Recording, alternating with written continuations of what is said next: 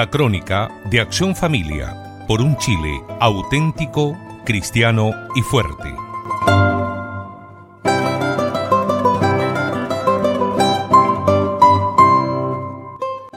Estimado radio oyente, el pasado sábado 13 de mayo, en la conmemoración del centenario de las apariciones de la Santísima Virgen en Fátima, ocurrió un hecho sin precedentes en veinte siglos de la historia de la Iglesia, la canonización de dos niños de nueve y siete años, los hermanos Francisco y Jacinta Marto. Cuando la Iglesia eleva los altares e incluye el nombre de una persona en la lista del santoral, ella permite su culto público, con lo que la presenta como un modelo para todos los católicos hasta el fin del mundo, por haber practicado las virtudes en grado heroico. Ahora, ¿cuáles pueden haber sido las virtudes heroicas de niños tan pequeños? La cuestión no es baladí. La habitual inmadurez de la infancia fue levantada como un obstáculo para la beatificación y la canonización de Francisco y Jacinta por causa de un precedente anterior. En 1932, cuando llegó a Roma el proceso de beatificación de Ana de Guigné, una niña de once años nacida en una familia noble e ilustre de Annecy, en Francia, el Papa de entonces, Pío XI, confrontado por la primera vez con el caso de saber si niños podían practicar virtudes en grado heroico y ser beatificados, mandó estudiar el tema por una comisión de expertos, y después de recibir las conclusiones, mandó archivar sin seguimiento todos los procesos de beatificación de niños no mártires.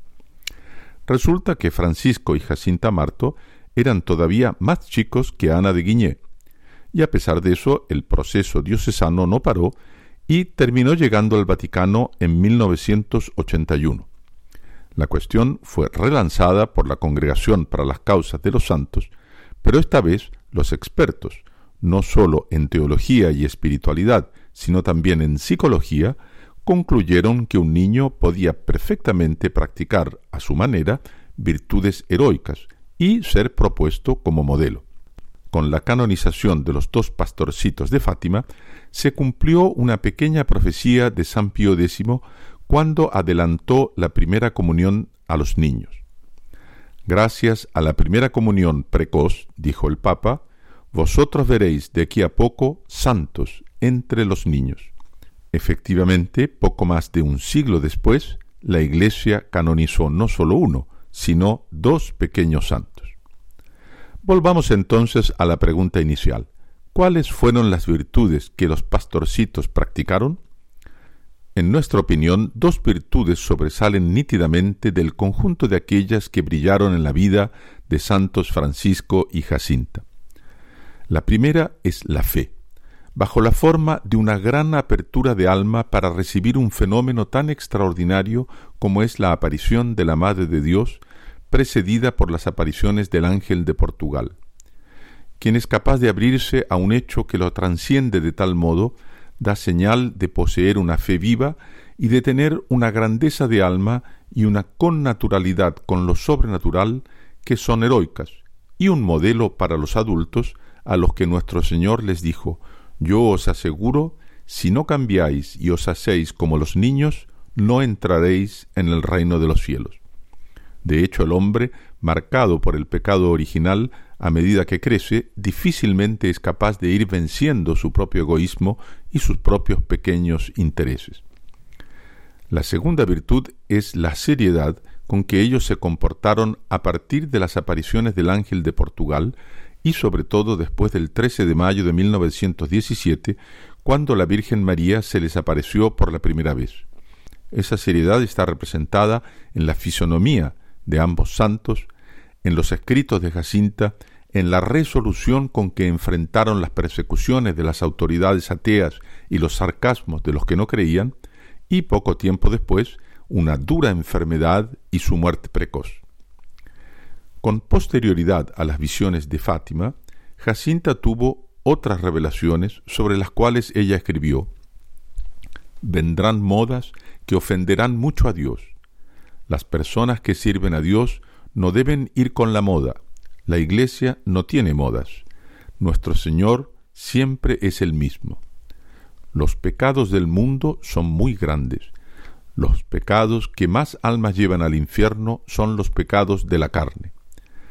Se ha de desencadenar, según parece, una guerra civil de carácter anárquico-comunista acompañada de saqueos, muertes, incendios y devastaciones de todas clases. Madrina, pida mucho por los sacerdotes, por los religiosos. Los sacerdotes no deberían preocuparse más que de las cosas de la Iglesia. Los sacerdotes deben ser puros, muy puros.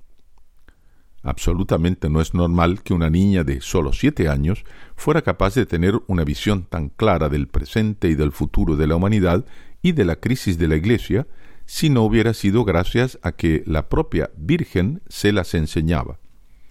En resumen, la Iglesia nos dio un mensaje a través de esta canonización. Los niños pueden ser heroicamente serios, puros y sabios, pues detrás de estas vidas lo que brilla es precisamente la virtud de la sabiduría, que es aquella que ordena la conducta de las personas de acuerdo a su fin eterno. Estas consideraciones nos parecen especialmente oportunas para contraponerlas con las recientes instrucciones de la Superintendencia del Ministerio de Educación que imponen a nombre de la no discriminación, la promoción de la homosexualidad, del lesbianismo y de otras conductas inmorales a partir de la parvularia. La oposición entre ambos ideales de la niñez no podía ser mayor. Y de esa oposición no puede dejar de producirse un enfrentamiento. Los hijos de las tinieblas odian a los hijos de la luz, y entre ellos no puede existir ningún tipo de coexistencia. Por esta misma razón, el lobby homosexual que promovió las ordenanzas a favor de la agenda LGBT impartidas por el Mineduc incluyó también en sus demandas la reforma del decreto que rige las clases de religión para adecuarlas a esta ideología de género. El futuro de Chile y del mundo resultará de este combate entre aquellos que buscan que las virtudes practicadas por Santos Francisco y Jacinta Marto brillen en todos los niños, contra quienes pretenden pervertirlos, incitándolos precozmente a toda clase de impurezas.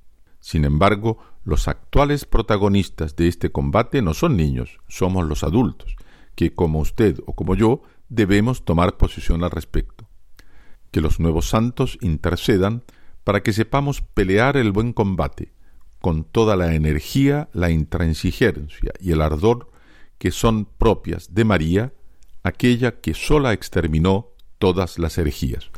Muchas gracias por su atención y recuerde que puede seguirnos en www.accionfamilia.org y la próxima semana en el horario habitual en esta su emisora.